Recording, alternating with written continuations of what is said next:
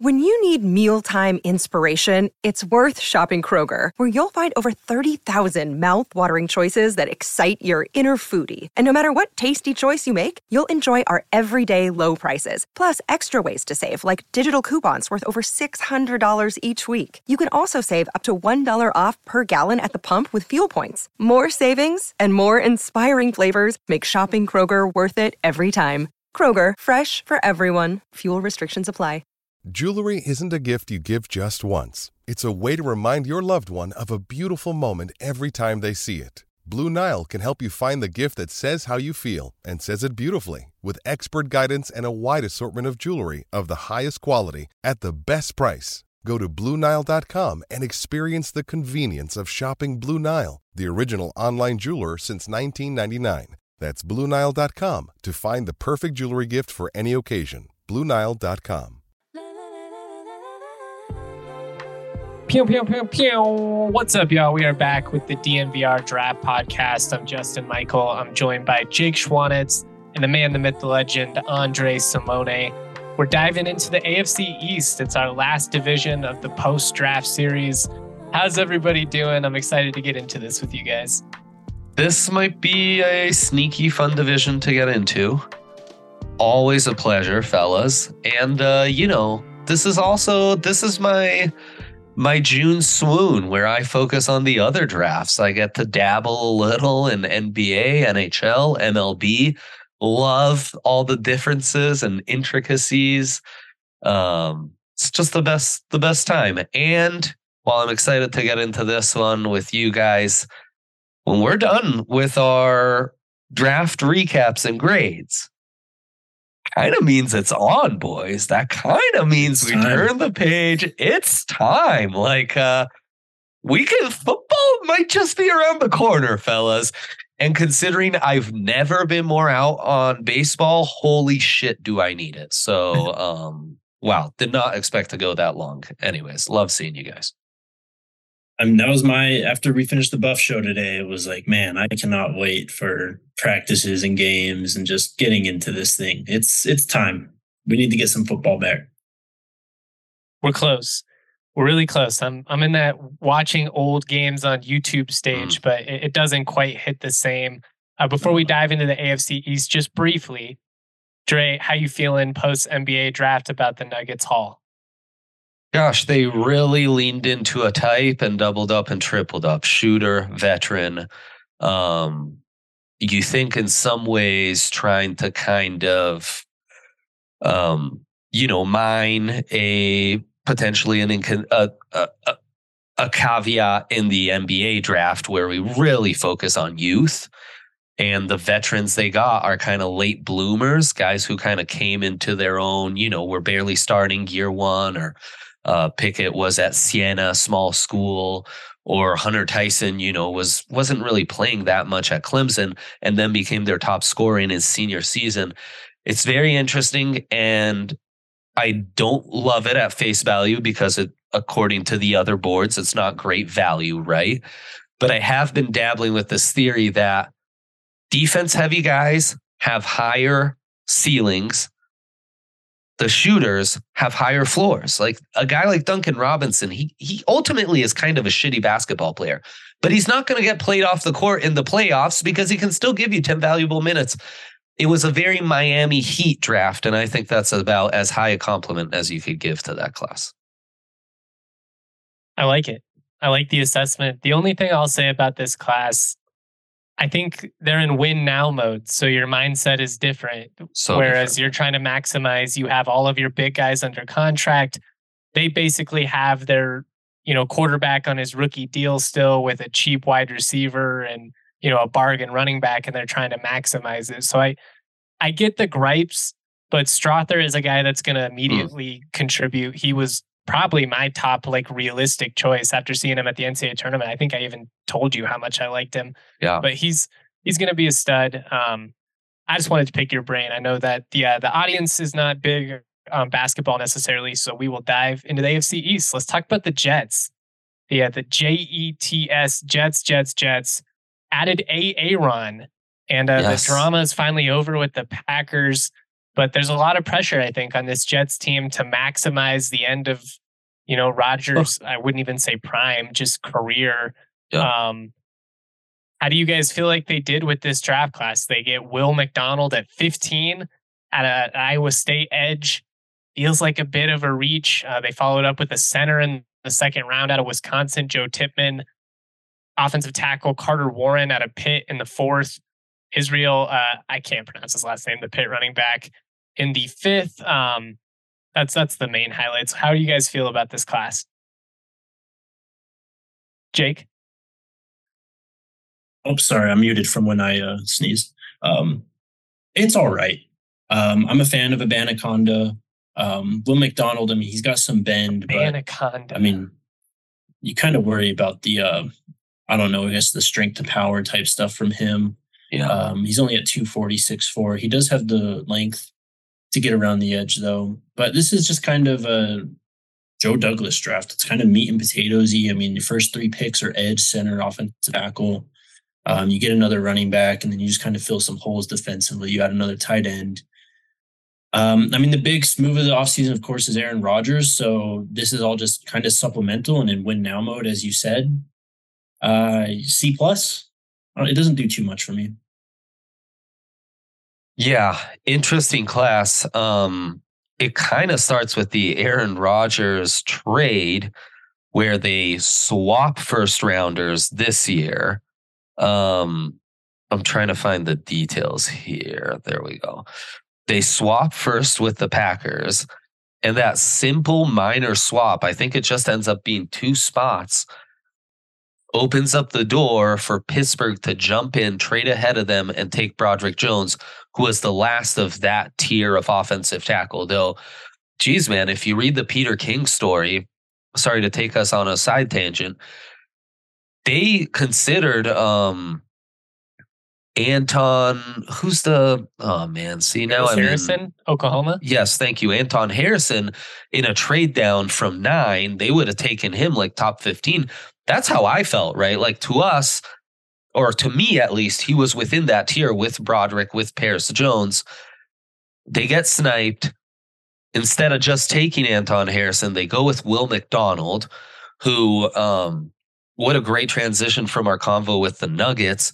Older, productive, was playing out of position. And that's a clip online as Robert Saleh on the first call telling Will McDonald, who's like 238 pounds, we're not going to play you in that five eye anymore. Um, you know, you're going to play that wide nine where you belong because if you were to clip just his wide nine, um, you know, snaps, this dude, eh, he's not twitched up because he's longer than God, but he has some, like, my eyes will blink too quick. And he goes from being in front of the offensive tackle to past him, like before my eyes can get get back and refocus. He's got some Houdini shit as a pass rusher. 15 seemed high.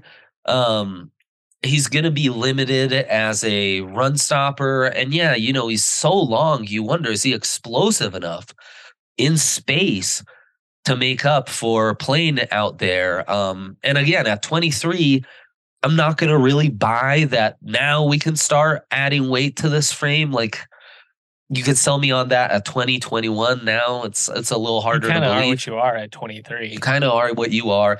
You played in a big 12 program with you know everyone loves fucking campbell is going to tell you he runs a pro program so you'd assume he's got uh, like a good strength and conditioning there. Long side tangent on will mcdonald um very like Saleh leaning into his shtick when it's like i don't know you might have found this guy at the end of the first round where you take Joe Tippmann, or the second round at the top of the second where you take Joe Tippmann. They don't have a third. They take Carter Warren, double up on Pitt guys. Carter Warren, sneaky like um, flex offensive tackle for you. Maybe goes to the inside, but some nice insurance at tackle. I know you were really high on Abanikanda, um, Jake it kind of feels like they they didn't play this right. They didn't play the Aaron Rodgers trade right. They didn't play the board right once they got sniped and traded ahead of. and you didn't necessarily address some of your bigger needs in this limited window, right? So, yeah, it's a C minus even. Like you I, I can talk myself into some of these guys, but I'm not sure you really uh took advantage of what what you needed to execute going into this. I just didn't feel that they maximized, you know, the the picks here. I, I like McDonald's potential, as you mentioned. He's kind of in a, a, misfit role this past year. They're going to really lock in, but I don't know. I just they needed a they needed an offensive tackle. It didn't really work out. I would have liked to have seen them get Rogers another offensive weapon. I just I don't know. I, I don't feel like they're any better than they were going into the draft. That defensive line was already pretty solid. How, how much is he really going to play these first two years? It's kind of a weird spot. Who's the? Uh, Do you think the roster? I'm just gonna say, I think the roster's still in a pretty good spot, though. I mean, I like this receiving core you brought in Duane Brown to play left tackle, so we'll see how much he can actually give. I do think the offensive line is kind of solid, and then if Breece Hall comes back, this offense can be pretty lethal if it all gels and meshes together. Breece Hall, Mekhi Becton are the big like, can they stay healthy? Because if they can, on paper, this looks like a fairly nice offense. Lazard was added, Mecole Hardman were added. I mean, yeah, you've you're working with some stuff here. Michael Carter as well. I guess I mean it's probably a better offense than Rodgers was working with Green Bay these past couple years. Parris Campbell. Daniel Hackett. I mean Garrett Wilson, best wide receiver Rodgers had since Davante Adams, certainly. Yep. Yeah. He gets Nathaniel Hackett back. I mean, we'll see if he's able to be better in that OC role. Um, I'm cautiously optimistic about this team, honestly. We can go to Jenga piece if you want, but I feel good about this roster where it's at for this year. Well, yeah, that's what I wanted to ask you about. Who would you say then is the most important piece of the puzzle outside of quarterback? Is it Garrett Wilson and kind of really bringing him to that next level of receiver? He obviously has the potential. He's shown out even in moments with without Aaron Rodgers, so I think he has a opportunity to really break out here. He would be my selection, but I do think you could make an argument for Breece Hall, or even, I mean, Michael Carter is going to play a big factor in that backfield too. It's it's going to be interesting. Defensively, you got Sauce. Defense. Yeah, Sauce and yeah. Quinnen Williams, man. I mean, whew, those guys make such a difference. They, had, I mean, Carl Lawson's a big factor. I'd go Quinnen though. I mean, he's the interior of that defense. Everything revolves Nasty. around you. Just have this beast being able, like, he's really started to tick up, and I mm-hmm. think we we might start to really talk about it next year. Um, I'll go, I'll go sauce, but I'm, I do kind of subscribe to that Garrett Wilson argument because I was a huge fan of his coming out, and I think he can take that next step to becoming like a top ten receiver in the league. I just think that the defense you can kind of bank on at this point. It's just not really a concern for me. It's is this offense going to come together with all of these new pieces, and how does that all work? So that's why I would lean Wilson. But yeah, I could see the argument. It's going to be I want to see if Sauce is officiated any differently this year. He's obviously pretty handsy, pretty frustrating in that Denver game. It's I don't know. I I'm not quite as high on him as some of the other people are. It's early too, man. Yeah, yeah, it's early. We we want to crown guys, and then uh, you know, like you lose a star pass rusher on the interior, and you you're exploited a little more. What can happen? You know, it's also that Saleh like cover three scheme. So like it fits nicely, you know. Like I would have said the same about Richard Sherman, uh, J Mike. You know, it's like uh, this guy gets away with murder, but it's a cover three press as long as you're doing it within those first five. Do you think the Jets can contend with Buffalo for the division? Either of you? I don't think so. I think they can push. I think they may be able to like split the games with them, but I, Buffalo is just, I mean, they're other than the Chiefs, the best team in the conference. So I don't know. I'm not a Saleh believer, but I'm kind of talking myself into it. Um, I will say this with a healthy duo in the backfield and that O line not suffering any like massive injuries, I do think the Jets have the edge over Buffalo as well as be more adapt to play in cold weather games in November and December. And in the AFC East, that's low key a factor. And the Bills keep building this roster like they're an indoor team, you know? It's kind of odd, man. And like Josh Allen being your best runners caught up to them already. And, you know, cue the margin uh, conversation, but obviously when his bottom half isn't as good, he's not a special a thrower and scrambler, and he's not going to be able to make those special plays where he can bail you out of a third and long. And that shit's what catches up to you in those cold weather games late in the season, early in the playoffs. That's where I think the Jets could have an advantage. Now, that all depends on Aaron Rodgers in his what late 30s being able to to hold up because father time comes for everyone and he has had some good longevity even though the play kind of suffered last year. Um if he goes out though they're you know back to square one they're screwed. Is wilson still on the roster? Mike white Zach? is not i believe zach wilson is yeah he's still there Chris Streveler's still there too. Dude. Um, I mean, if there's anyone that Zach Wilson should learn from, it's Aaron Rodgers. I'm just trying to imagine what those locker room conversations are like between Zach Wilson and Aaron Rodgers. Like Zach Wilson standing shy in the corner, and Rodgers just comes up to him and he's like, "Hey, you want to talk about conspiracy theories?" It's just like, "Not, not, not really, sir." I mean, we got to remember happened to the people in the submarine. Yeah, we got to remember Zach Wilson. You know, maybe not the cleanest profile either off the field. It turns out, so you know, maybe, maybe more in common than one might think. Maybe more in common than one might think. Yeah, yeah. Maybe. Tear it up in NYC. Yeah, exactly. Exactly, brother. Exactly. Um, who knows? Maybe this summer you want to tear it up in NYC Game Time app has you uh, covered with that. Maybe you just love ball and you miss football and basketball so much that you're going to go to Coors Field and watch the Rockies play for $11 this summer. That sounds like a great deal on game time where last minute tickets you'll probably get even cheaper than that. Guess what? My anniversary, the 27th, Kershaw's on the mound. You can go watch Kershaw at Coors doesn't always play his best at Coors, which is fun. When I last checked, you could get those tickets for eight buckaroos. That's Kershaw at Coors. Doesn't really get better than that, boys. Use that code DNVR when you check and download the Game Time app, and you'll get $20 off that first uh, in your account right off the bat. It's a beauty. That's basically two Rockies tickets right there. Go check out the PIDs. Lots of great stuff to do this summer. It doesn't even have to be sports tickets. Download the Game Time app, create an account, and use code DNVR for $20 off your first purchase.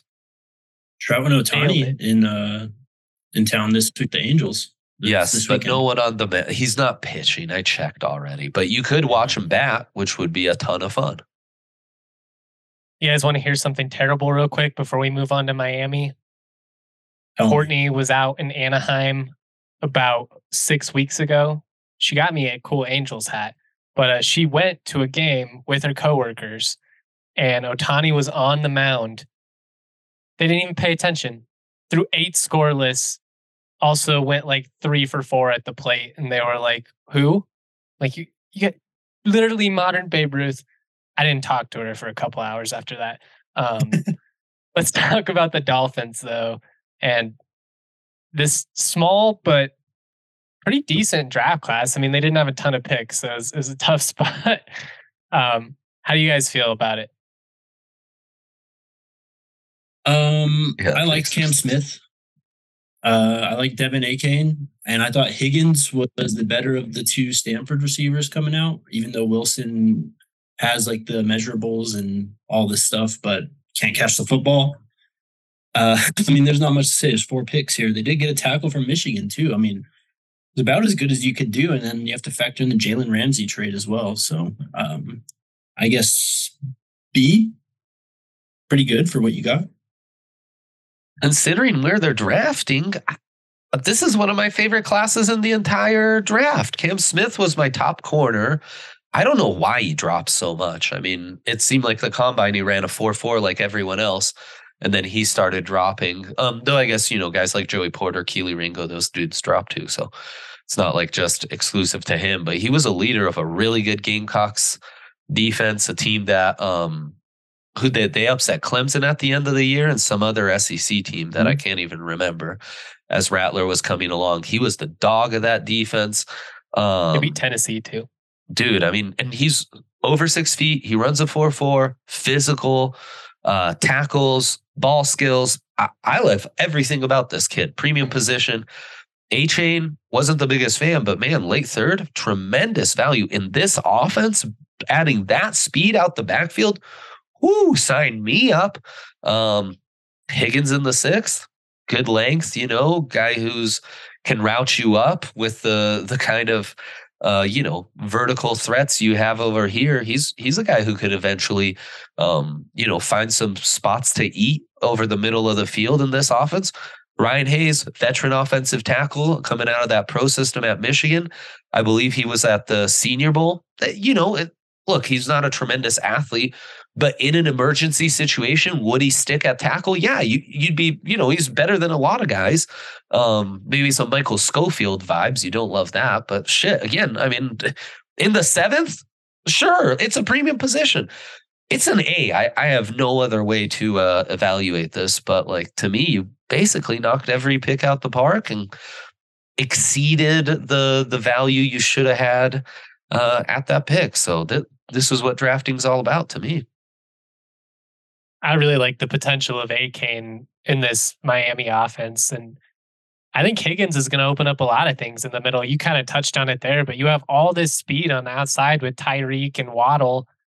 The seam should be wide open all of the time. And now you have an option to attack there. You can do Achane, you know, coming out of the back with some swing passes and screens. They, they're just really going to be able to make you uncomfortable offensively. I defensively, I still have some questions about Miami and, you know, how are you going to stop some of these other teams in your division? But offensively, they're going to be a lot of fun. They're going to be a must watch red zone team, that's for sure. Uh, who would be the Jenga piece for you guys on this team, Jake? Um, I'm between Jalen Ramsey and Tyreek Hill. I've it's tough between them. I think Jalen Ramsey to what you just built off of with the defense. I mean, that's a massive bump in your secondary when you're going against uh, Josh Allen twice a year and all these quarterbacks in the AFC. You pair him with Xavien Howard. Um, you got Jevon Holland down there at safety too, a guy that we liked a few years ago coming out. Now you bring Cam yeah. Smith into the fold. It's a pretty strong secondary. Um, so I guess I'd go Jalen Ramsey. That's a good right. one. Um, I really think Tyreek's the straw that stirs the drink here, and he's already in some trouble. Um, so that that might be a realistic situation they're already facing going into this year. But yeah, I think just what he does for the spacing and how you have to scheme him up differently is is just so crucial, man. Um, they added Braxton Berrios in the slot over free agency as well, which is an interesting little move for them. Speed, speed, speed, Wilson. man. Yeah. Yeah. I ask you guys again can this team push Buffalo at all? A team not built to play in the cold?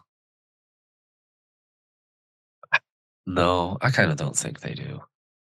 Uh, I don't either. I mean, the Tua health stuff is real, man. That's a real concern. Right? I don't like. I'm to Wes Welker territory with Tua, where I really yes. don't even want to watch him play anymore because every time he gets hit, it just makes my stomach drop. Yeah, it's rough. Um, I like this roster all the way up and down, but uh, the gap between Tua and Josh Allen is too much for me at this point. I mean, they were they could build off of last year and pull out another three, four wins though. I mean, I wouldn't be surprised. Yeah, and I mean if if Tua's healthy, like they might have threatened Buffalo last year, man. Like they were yeah, they were there. Yeah. Yeah, I'm just I'm a smidge skeptical of the defense, and yeah, uh, this Tua stuff's a mess. This Tua stuff's a mess. So yeah, I can't. I just can't. But you love you love the offensive talent. You love that staff. You know, you you like what they're building, and I mean, shit, we've seen it for years in the NBA. Like you can leverage Miami quite nicely for free agency and stuff if you just have a solid like winning program. Just looking, this secondary man is mm-hmm. up there. That's fun. I mean, I named those three guys. You've got Noah Igbinoghene, the Auburn guy that we liked a few years ago. My guy Nik Needham, he's coming back from an injury this yeah. year as well. Yeah. I mean, this is deep. Who's going to be in the starting front seven? I know you, you make the Chubb trade, but who's starting in the front seven? I mean, our guy Jaelan Phillips is there still. Jaelan Phillips, Maybe Christian Wilkins, Raekwon Davis. Jalen was he was coming. He's been coming on, man. Emmanuel Ogbah and uh, Andrew Van Ginkel are in that that two deep. yeah, I mean Malik Reed and Bradley Chubb. It's interesting. Reunited Malik Reed too. Feels so yep. good. Aubrey Miller from JSU at middle linebacker as well was an undrafted guy that they got, and he was highly productive for them last year too.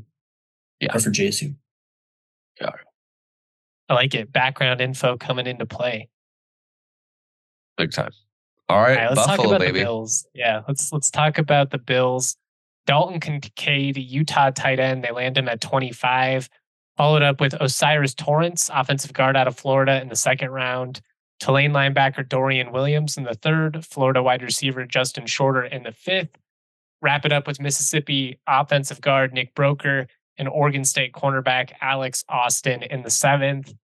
I was really high on Dalton Kincaid. I think that Utah offense was a lot of fun to watch. I think they're still going to be fun to watch with Cam Rising coming back. They're going to be an intriguing team. Maybe we're sprinkling uh, as far as preseason futures go if USC or Oregon don't pan out. Um, O'Cyrus Torrence, I think that's good value at 59. Oh.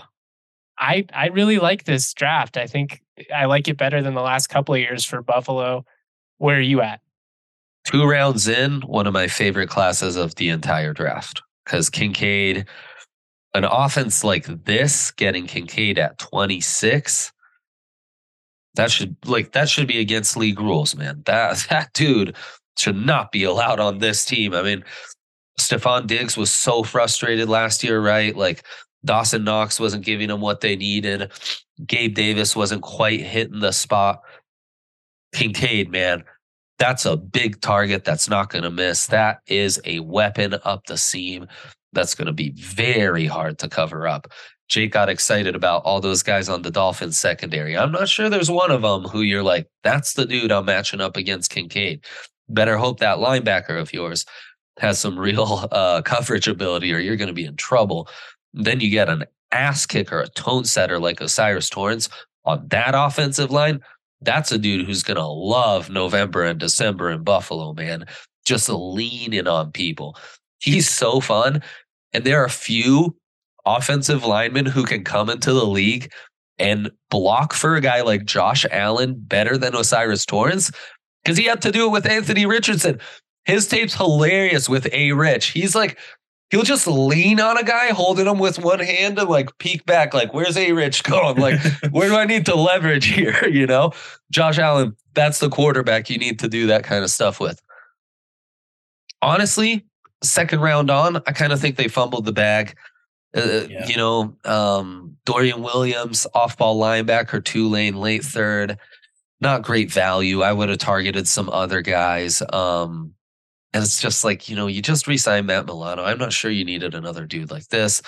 Justin Shorter, Florida. Um, I'm not sure that was the best use of a fifth rounder, especially with some of the talent left. You know, it's it's very meh, even with um Alex Austin actually out of Oregon State is intriguing. He's got some size and stuff. The book liked him a lot, so I had to watch him a little bit. Um and so yeah, that's so it's an A plus first two picks, which are really what matters, and then it's like a yeah, D plus day three averages out to like a B plus, right? Like uh, you're a contender who's kind of taking care of business, and we weigh the first two picks more heavily, anyways. Did Shorter yeah, start at a... Penn State? Sorry, I just yes, yes, yes, he did. He's right? from Penn State. Mm-hmm. I feel like he's just a guy that's been one of those had a ton of hype coming in and just never lived up to expectations. He's huge. He uh, he only has fifteen hundred career uh, receiving yards in five years. I mean, we should say he's a 6'4", 229 wide receiver. Yeah. Um, I mean, kind of what Dre said, it's really top heavy. And when you have a roster like this and you've got a quarterback like this, it's I'm not mad at it because you kind of just need players to plug and play right away. And that's what Kincaid and Torrence can give you. If Kincaid's healthy, fully healthy and ready to go to start the season. But yeah, he's an absolute weapon out there, man. I mean, this is if they keep Stefon Diggs and they should not entertain trading him because I feel like this roster is in the last year potentially of a window. Uh, Josh Allen's pay jumps up dramatically after this season, or his cap hit does. Yeah, to let and Tremaine Edmunds go. Exactly. You've already started to see this happen. And same thing with Stefon Diggs. Like you can't afford to lose him right now because this 11 personnel is great, but behind these receivers is a lot of young guys. I mean, Shakir did some stuff last year.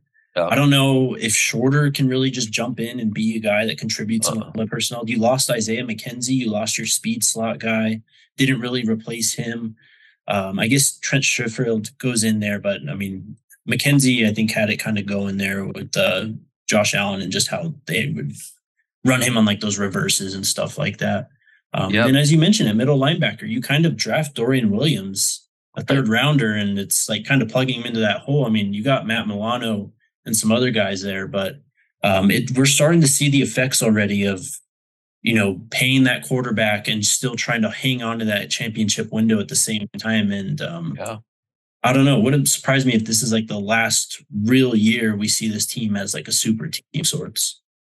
B minus, by the way. Jenga Beautiful. piece. Well said, mm. Jake. Um, piggybacking uh, off of that while Jake mulls that over, it's uh yeah, they're like in the thick of it, man. It's time to compete. And those windows are getting tighter. Your margins cap wise are much slimmer. And you're trying to make some tough decisions and you're trying to add the talent where you can to improve this team Garden tight end though i think i think you are you know maybe not in the running game way we'd like to see but you are kind of playing into that identity of like we need to be more physical we need to be tougher to match up with um, and that should pay dividends in those tougher months of the season. Jenga piece Kate's gonna torch some dude down the seam and it's it's gonna be fun to watch. Dude he's so a, nasty. you know let him run a a wheel on a linebacker good luck every listener of this podcast should just like while you're listening to this in podcast version put on the usc cut up on youtube. Holy cow. Just like un- he just ate their lunch for four quarters. Dude it's straight savage what he's doing to those guys. He has he's like targeted 16 times in that game. I think he comes down with all of them. That's the type of dude he is man. He doesn't just get open. He comes down with everything guys draped over him. It doesn't matter. He's such a fun tight end. Jenga piece is Von Miller, boys, and I, I'll fight you on a counter argument. He was a key loss for them, man. He was really that defense a, a completely loss. changed when he when he went down. I mean, he was playing like pre Los Angeles level football, and it was it was hard to watch. Honestly, I was sitting there in my yeah. Von Miller jersey watching some of those Buffalo games and I still don't necessarily fault the Broncos for moving on when they did, but it, it's still it just it feels so wrong to see every week. I, I still think it's Stefon Diggs, and I think we're kind of staring down the barrel of that situation right now, where you lose him and offense kind of falls apart. You're looking at Gabe Davis all of a sudden as your number one wide receiver, and Justin Shorter and all these young guys get bumped up immediately, and I don't know if they're ready. I'd throw out Ed Oliver too. He just got paid massively yeah. Um, another kind of three tech guy, but Von Miller was the other guy I was going to throw out. I mean, Tre'Davious White too. You can throw him. Think about Diggs for this offense. That's why the Schroeder pick is kind of weird. Is he's the only dude that's above six feet who's actually like a separator. Right. Uh, it's it was kind of the problem is like these big guys weren't really getting open for Josh. You know. Um. Yeah, so so Josh has to also just like kind of like throw it up there and like get his ball placement on point and trust those guys to go up and get it because that's the receiving corps he does. But that differentiates Diggs massively from the rest of that wide receiver corps. It reminds me so much of when Allen was at Wyoming and he his junior year when he still had Tanner Gentry. And Gentry's obviously not even close to Stefon Diggs, but he he was a playmaker in the Mountain West. He was his number one guy. But their entire offense was Josh running around, making plays with his legs, running dudes over, and then throwing it up, and Tanner Gentry making insane plays vertically. It's just your ceiling is so limited, especially you know, against better defenses. It barely worked at Wyoming. It's crazy to me that all these years later, it's still basically the same position. Diggs is much better, but it's like, get this guy some targets, man. That's like the well, wildest I mean, eval, man. That we'll never forget that Wyoming two years of evaluating Josh Allen. That was the craziest shit. I saw him in two separate pro days. He he was throwing his junior year at the Wyoming Pro Day, and even then it was like, whoa, that's second pro. That's another one I'll never forget, man. Josh Allen's Pro Day is something that'll be stuck in my mind forever. That was nuts. Um, this head coach and GM combo kind of, I mean, they come from the Carolina background when Cam Newton was there, and that's kind of what they tried to build this team in the uh in the shape of, right? And we've seen that in many many aspects. You know, in the secondary, we've seen them invest in the front seven. Uh, you have the big mobile quarterback. The one thing is just with this receiving corps, and it's what we talked about with, or what I talked about when we came to Cam Newton and trying to get him better receivers around him. You got to go away from the big body guys, man. You got to get guys that can get open on their own, some quick guys, guys that create separation in a step or two to help Josh Allen out so he's not throwing these jump balls all the time to six five guys or less than that even. It makes it even harder. I love the pick, but is the selection of O'Cyrus Torrence is that playing into what we just said they need to not do and you know less would they need to run the ball less with Josh Allen? You bring in this big mauling guard that you can let him run behind. You're kind of playing right into that style. On that uh-huh. end I mean your starting uh, running back is James Cook it looks like now. I mean you don't really have a starter. You haven't really addressed that ever Damien Harris is a Allen. fun pickup. Damien Harris is a fun pickup he is, but I mean, you got a bunch of guys. You got Lat Murray back on this roster. You got Nyheim Hines, James Cook. It feels just like a solid rotation. You know what I mean? They don't have that ace at running yeah, back. Yeah, yeah. That's for feels sure. Feels like a Patriots backfield. It, it exactly. It does. No, I, I think they needed a guy like O'Cyrus, especially on that right guard side. They added Connor McGovern in free agency too. They picked up Mitch Morse what last off season. Um, I mean, if anything, it's the Kincaid pick that you could say it's just another big target, but I think he's such a separator that there's enough differentiation there where they're not leaning into what they already have. If you go to the Torrence pick though and look at how the draft kind of went, they passed on Marvin Mims, they passed on Tank Dell, and you know those are guys that we all liked, and I think that they could have kind of filled that role at least out of the slot or something just for another weapon rather than a guard who may or may not play this year. Mims would have been fun with Allen. That could have been electric. Yep. Mm-hmm. Well, you're probably not going to need him in Buffalo, but take on the sun with gear that's built to last. Our friends at Shady Rays have you covered for the warm weather ahead with premium polarized shades at an affordable price. Shady Rays is an independent sunglasses company that offers a world class product that's just as good as any expensive pair we've worn durable frames, extremely clear optics for outdoor adventures.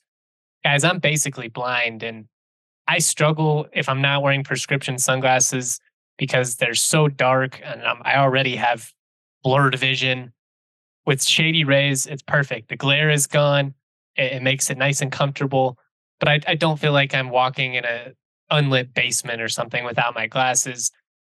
Together with their customers, Shady Rays is providing much needed support for nonprofit partners across the U.S. through Shady Rays Impact, from building playsets for pediatric cancer patients to providing young adults with MS. The outdoor adventure of a lifetime, Shady Rays is making an impact in your community and others like it for years to come. You can shop the entire collection at the brand new location, the Park Meadows Mall, full stop shop for all things Shady Rays. And if you don't love your Shady Rays, exchange them or return them free within 30 days. There's no uh, no hassle when you shop Shady Rays. They always have your back. And if you break your pair at any point, they're going to send you a brand new pair, no questions asked. Exclusively for our listeners, Shady Rays giving out the best deal of the season. Go to shadyrays.com, use the code DNVR for 50% off two or more pairs of polarized sunglasses. Try for yourself. The Shades rated five stars by over 250,000 people. And what goes better with a pair of shady rays and a Breck brew in hand, the Mountain Beach Sour, the beer of the month at the DNVR bar. Stop on by, get yourself one of those amazing brews from Breckenridge Brewery. You got a ton on tap. We actually have the Mountain Beach on tap too.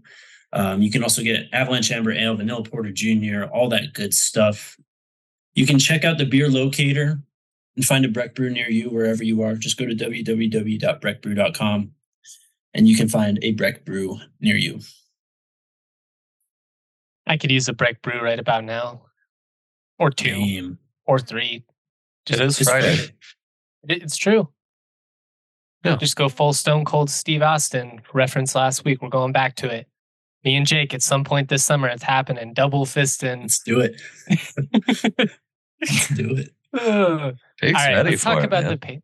Yeah, I'm, I'm ready. I know Jake is. I it's me that I'm worried about. I gotta I gotta up my game. Yeah, Justin. Jake so that I can compete. to Denver for this. You uh you're like you, you take double fist and Breck Brews for granted all uh, anymore, you know? Like uh you know, I'm privileged. I'm soft and I need I to throw myself back out there and remember what it was like when I was out in those trenches, beer bonging natty lights and stuff in Fort Collins. Yeah. Um, let's let's talk about the Patriots. They had the biggest draft class of this division. They land Christian Gonzalez, familiar face, former CU corner, wrapped up his career at Oregon, obviously. Georgia Tech defensive end Keion White in the second.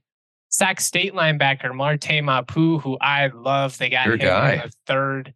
Um, yeah, I called some Steve Atwater comps from national Let's media go. to him. That's awesome. Great. He's a missile going downhill. I, I could see that. I mean, it's t- I would it's tough to compare anyone to Atwater because physically, like he's just such a freak. But Ma- Marte Mapu is kind of like that, where he's he's got some of the size. He's really lanky, is, is what I love him. I love him in pass coverage. Um, I'm not going to go through all these picks because they've got so many. But in the sixth round, Kayshon Boutte, LSU wide receiver, guy whose draft stock just tanked and tanked over the last couple of years. Uh, they wrap up with Jackson State corner Isaiah Bolden in the seventh a guy Jake can probably talk about after watching all of this JSU. Where are you at with this Pats class? It kind of felt uncharacteristic with so many selections and actually making picks. But I love Christian Gonzalez. I'm pretty big on Keion White and I'm huge on Marte Mapu. So I love the first three rounds. Um, Dre, feelings on this Pats class? They are the ones who trade down with the Steelers that's uh, you know, story as old as time. The Pats trading down and accumulating more value. And honestly, while he wouldn't have been, I think, any of our top choices, considering Ringo, Porter, um, Cam Smith for your boy, were all still around. Getting um, a cornerback with that kind of physical tools and upside at 17th overall after trading down is tremendous value. Adding Keion White and his pass rushing flashes at 6'5, 285 to both play on the edge. Um, and I think inside some or even some five tech is very intriguing. Mapu was a fun guy to dig into later in the process. So while they're not, Keion's maybe not my favorite guy, but pretty high up there. Um, those top three picks, that's that's a B plus level draft. And then, man, so many, so many selections after that. They go super heavy on the interior um, O line. Kayshon Boutte's like great value. They bet get both a kicker and a punter. Um, it's a half decent class. This is a this is a B plus all around. I thought they did a good job, um, you know, addressing premium positions, adding draft capital. And while, you know, I could knock them for taking special teamers and interior offensive line, you added the capital to do that. And you also took a swing on like a, what could be a number one wide receiver, you know, so it all evens out. It's a nice B plus. This is one of the better Pats drafts in recent memory, I'd say. Yeah, it's good. I'm around a B as well. Christian Gonzalez is my favorite corner in the class. And crazy to me looking in hindsight that he was the third cornerback off the board and just considering how smooth he is. And yeah. how uh, much of a technician he already is. And I think this was a great landing spot for him. I think Bill Belichick's going to absolutely love him. Um, you guys pretty much hit the middle of the draft. I'm not a fan of taking the specialist, but Kayshon Boutte, um, my God, man. I mean, we talked a lot about him the last few years, and he went to a receiving corps where he absolutely could break out right away. Um, you know, they bring in Juju, they've got Kendrick Bourne and DeVante Parker still. That doesn't do much for me in 2023. So uh, let's give him a shot. Let's see if he can still play at that level that he was at two, three years ago. Um, Isaiah Bolden is a guy from Florida State. Uh, Deion's obviously made a point of bringing those guys into his programs. He did that at JSU. He played pretty well for them was I think the only HBCU player drafted in this draft. Also, uh, at the back end of the seventh round. You guys remember Malik Cunningham? Certainly, yeah. quarterback. Yeah, he's converted to wide receiver for the Patriots. Get out. Yeah, that happened in this draft. Mm-hmm. Well, they didn't. They got him as an undrafted agent. free agent, and that I like. Kudos to him I for like. doing the move because he had. I mean, he obviously has the athletic right. profile. He's not going to be an NFL quarterback. It's it's not a Lamar Jackson situation where uh, it's people like he's he's, he's actually not. Yeah, it's and not. But he pass. could be a little speedy slot guy. Antwaan Randle El Let's go. That'd be fun, man. He's twitched up. He's got some quicks. Mm-hmm. And also, if that if I like, Belichick buys into it, it's just one of those it's kind of like the Spurs or even the Nuggets at this point with their draft record. I just trust them at this point. Like they land a guy like Christian Gonzalez, as as you mentioned, with with his skill set, the physical profile. He's really technically sound. I mean, if I bet Belichick's just sitting there like chomping at the bit, like I can't believe you let this corner fall to me. I, I just feel like some their value goes up a little bit higher if you get that Belichick stamp of approval, if, if that makes sense. At least to me, I, I trust him. In the secondary, I think as a yeah, drafter, as records especially in the yeah debatable. Offensively, it's been uh, yeah. In the secondary, though, man, absolutely. Um, it's kind of a sneaky, decent wide receiving corps with Juju, Kendrick Bourne, DeVante Parker, and Tyquan Thornton, the Baylor speedster. Right, they drafted top hundred last year in the, the best one they've had in a half decade. Yeah, right. And yeah. now Malik Cunningham in that mix. Um, and added a ton of depth to the interior offensive line with Trent Brown and Riley Reiff on the bookends. Hunter Henry um, is going to have some competition from Mike Gesicki at tight end. That's not a bad one-two do. Like uh, either of those guys by themselves, eh but you put them together, I, I don't mind it. Yeah. I, I mean, I love Rhamondre Stevenson, and they added uh, David Montgomery. So, Ty Montgomery. Ty Montgomery. I'm sorry. Yes, Ty Montgomery. Is it a make it or break it year for Mac Jones? Absolutely. Well, he has a real offensive coordinator now, so that's a start. That's awesome. Bill O'Brien is back. Um, I think that's huge. Yeah, it is. No kidding. I mean, you look at his track record with quarterback development. I understand that it's hard to separate how things ended in, with Houston and the the trades and all that, but Bill O'Brien and as a GM and Bill O'Brien as an offensive mind, as a guy that can maximize quarterbacks. I watched him do it the last couple years at Alabama. I mean, he's he's a stud. And this is going to be huge for Mac Jones, who really like let's be fair, as I agree it is a make it or break it year for him in New England, but I wouldn't say it's necessarily like it's a make it or break it in terms of him having an NFL future, just because this is going to be the first time he's had any type of legitimate cast around him. He finally has some receivers. Yeah. I mean, last year was a joke with Patricia as his OC. That that should have been like investigated for tanking at that point. That was a weird one, man. Um, yeah, it's a big year for him, and Bailey Zappe is there hanging in the wings. You read stuff that they really like him, and he played well. He played well when he played. Jake, you're not even, you're shaking your head. You're not you're not getting zapped I mean, up this this fall. No, I mean I, I like the roster, but come on. I mean, the quarterback isn't too strong. And I mean, what's honestly, what's the best season Mac Jones could have? Like 25 and 12? Like he's not going to be like a 35 touchdown guy with this receiving corps. I mean, it's better than it has been, but you don't have a guy that you can rely on down in and down out. Um, I, I don't know, man. I it's just tough with this roster the way it is. It's still feeling like you're hanging on to some guys from the Brady era. Um, you know, Matthew Slater, guys like that are still on this roster. Like, I at some point, I think you got to tear it down to build it back up.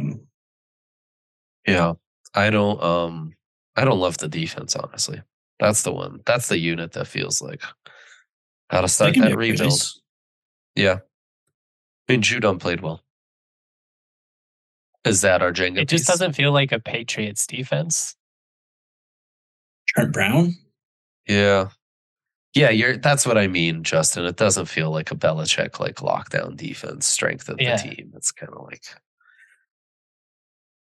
I don't um, know. I, I think they're a 500 team at best, but it's how long Belichick lasts. I think is going to be really interesting to see because it's. Do you give him another chance at this? Do you go? telling him to leave, I think, is a really challenging spot as an organization. At some point, though, and we've seen it, it, it does happen. I mean, CSU fired Sonny Lubick. Like it, it does happen at some point where it's just we got to move forward. Yeah, sooner or later, eight and eight seasons caught up to Mike Shanahan. It does happen. Um, Especially if you move on from this quarterback group, like I mean, the problem yeah, is there's there's been a breakage over years of time, right, between ownership and Belichick, and it stems back to the Jimmy mm-hmm. Garoppolo trade and um, letting Brady go, which in retrospect didn't necessarily seem like the right timing on that. And um, Bill's record, uh, insanely, is being put under fire. He would be the guy I would want to be the architect of my rebuild. But I think there's also some hard conversations to be had because like the shit he was doing with the uh, coaching staff last year is inexplicable. Mm-hmm. Um, yeah. so you really need to sit them down and say, hey, so like on the personnel side, who are we going to help you help you? Coaching side, like let's really figure this out because I believe in your vision, but I need to understand your vision too because it hasn't been super clear. Um, but I mean, the worst thing you could do, and this would be to me even worse than seeing Brady win a title somewhere else, would be firing him and then him going to another team. And, you know, Parcells like being able to build another winner, and you're going to be gutted if that happens. He's also 30 wins away from tying Don Shula for the record for regular season wins. He's not walking away before he he gets that. So I, if you're the Patriots too, you don't necessarily want to see him accomplish this feat in Houston or wherever it is. I think I've heard Simmons talk about that on his podcast. Like the history matters to a guy like him. Him and Saban are very similar in that regard. Like they want to be revered as the greatest ever. It matters to them. Yeah. 30 but, wins. But 30 wins. Three more years, probably four years. Oh. Well, I was going to say that's like four or five years. I mean, this isn't the Brady years where it's two and a half now, or that's even right. three. Like this is right, Jake. I mean, we're talking close to 2030, I think, when he could maybe be, be breaking that if he's still coaching. I mean, you'd need they, this roster's not ready for that. They're not going to win 10 games. And that's why I think this is one of the most interesting storylines in the NFL to follow over the next couple years. What what happens to the end of this dynasty? How how does it come to an end? Because it usually does not end in a way that's, you know, like amicable and everybody's happy and riding off into the sunset. It's usually one side being like, thanks for everything, but it's time. And the bitter side of, can't believe you're moving on from me after all I've done, or, or vice versa. It's, I don't know. I'm, I'm very curious to see what happens here.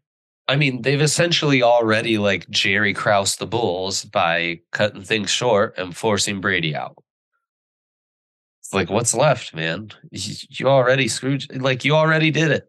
You already had a couple more years of this epic run, the most epic run in NFL history. You cut that short for what? For what? For nothing. You, yeah, you gonna get an eight win season, eight and nine. Sound good to you? um, because that's about where this roster is positioned to go. And I mean, uh, I don't think they're going to be able, they're not going to be able to stomach this much more losing. And he's going to want to get those 30 wins. I, I think he'll end up coaching somewhere else before it's all said and done. And he's going to be selective because he's not just going to go anywhere. Um, he reveres like the the Giants organization. Um, we'll see. It's very interesting. Go full circle. Say, I mean, ended in Cleveland. Oh God, um, he does like bringing you know these coaches back. He obviously bought uh, Bill O'B back. He's got Jerod Mayo as like co-defensive coordinator with his son. Like, yeah. there's potential replacements. I think that understand the Patriot way, understand and have been there coaching a lot of football, and could potentially step in as a head coach whenever that's what they'll be writing on the Boston Globe the morning when he's fired. Yep, that's right, Jake. You, I mean, that's how you sell yourself on it. Is like, oh, but there are guys, you know. But to me, it's it's already coming crumbling to the ground, you know. So but I mean, like Bill O'Brien's not an old coach. Like you almost kind of not risk losing him if he proves again that he can coach offense at a high level in the NFL. He's going to be a highly coveted guy for head coaching options, and it's kind of one of those things. It's like the Brady sliding window thing. It's like, do we cut bait with Belichick and kind of go with the younger guy who has shown, you know, literally like the Josh McDaniels are went left, came back, like learned a lot in that time. Could be. They're a fascinating team they're the one team who kind of has no shot at winning this division, but they are going to be fun to follow. And as crazy as it sounds, I'm kind of rooting for Belichick. Even though I've never I am too. I've gone full circle on all of that. Just Brady, Belichick, all of those greats from you know the last 20 years. That I'm getting old and sentimental, but I, I appreciate greatness, and it's hard to see it kind of come just be like, eh. It's not a disaster, but it's just, it's almost worse than that because you're stuck in limbo. Yeah, they're a bit stuck in the middle right now, and they're going to have to find a way out one way or another. We'll see. it's going to be interesting. Yeah, we'll maybe see. Spurs like tank for Wemby is in their future. Who knows? This tank would be the year. Uh, it's, tank for Caleb. this would be the year, man. I would have put it past them. It's going to be so hard to out tank Arizona this year, I think, though.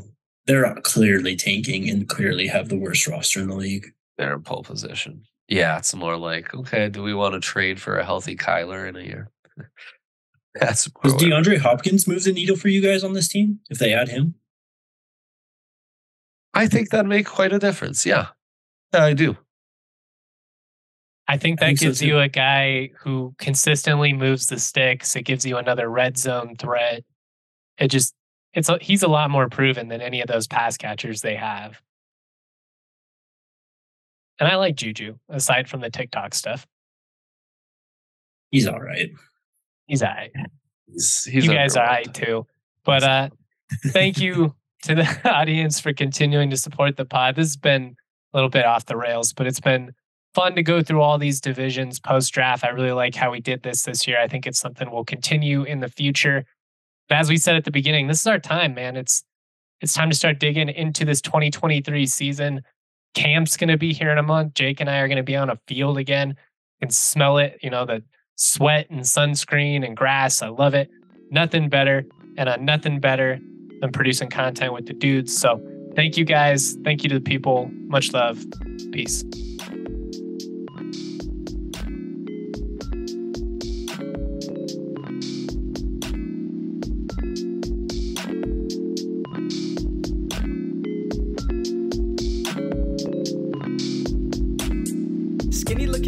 Cuff khakis, wearing graphic tees, feeling way too trendy. Raps that kill, oh, I'm deadly. Primed and ready like machetes at a deli in New Delhi. Feeling scummy like Martin Scarelli. Turn jam into jelly, then drink it like juice. But water's the truth, so I sip on that too. Skinny looking kid with no car keys, like the only thing I drive is RCRV's got the stash like Steve Harvey. Oh, I'm gnarly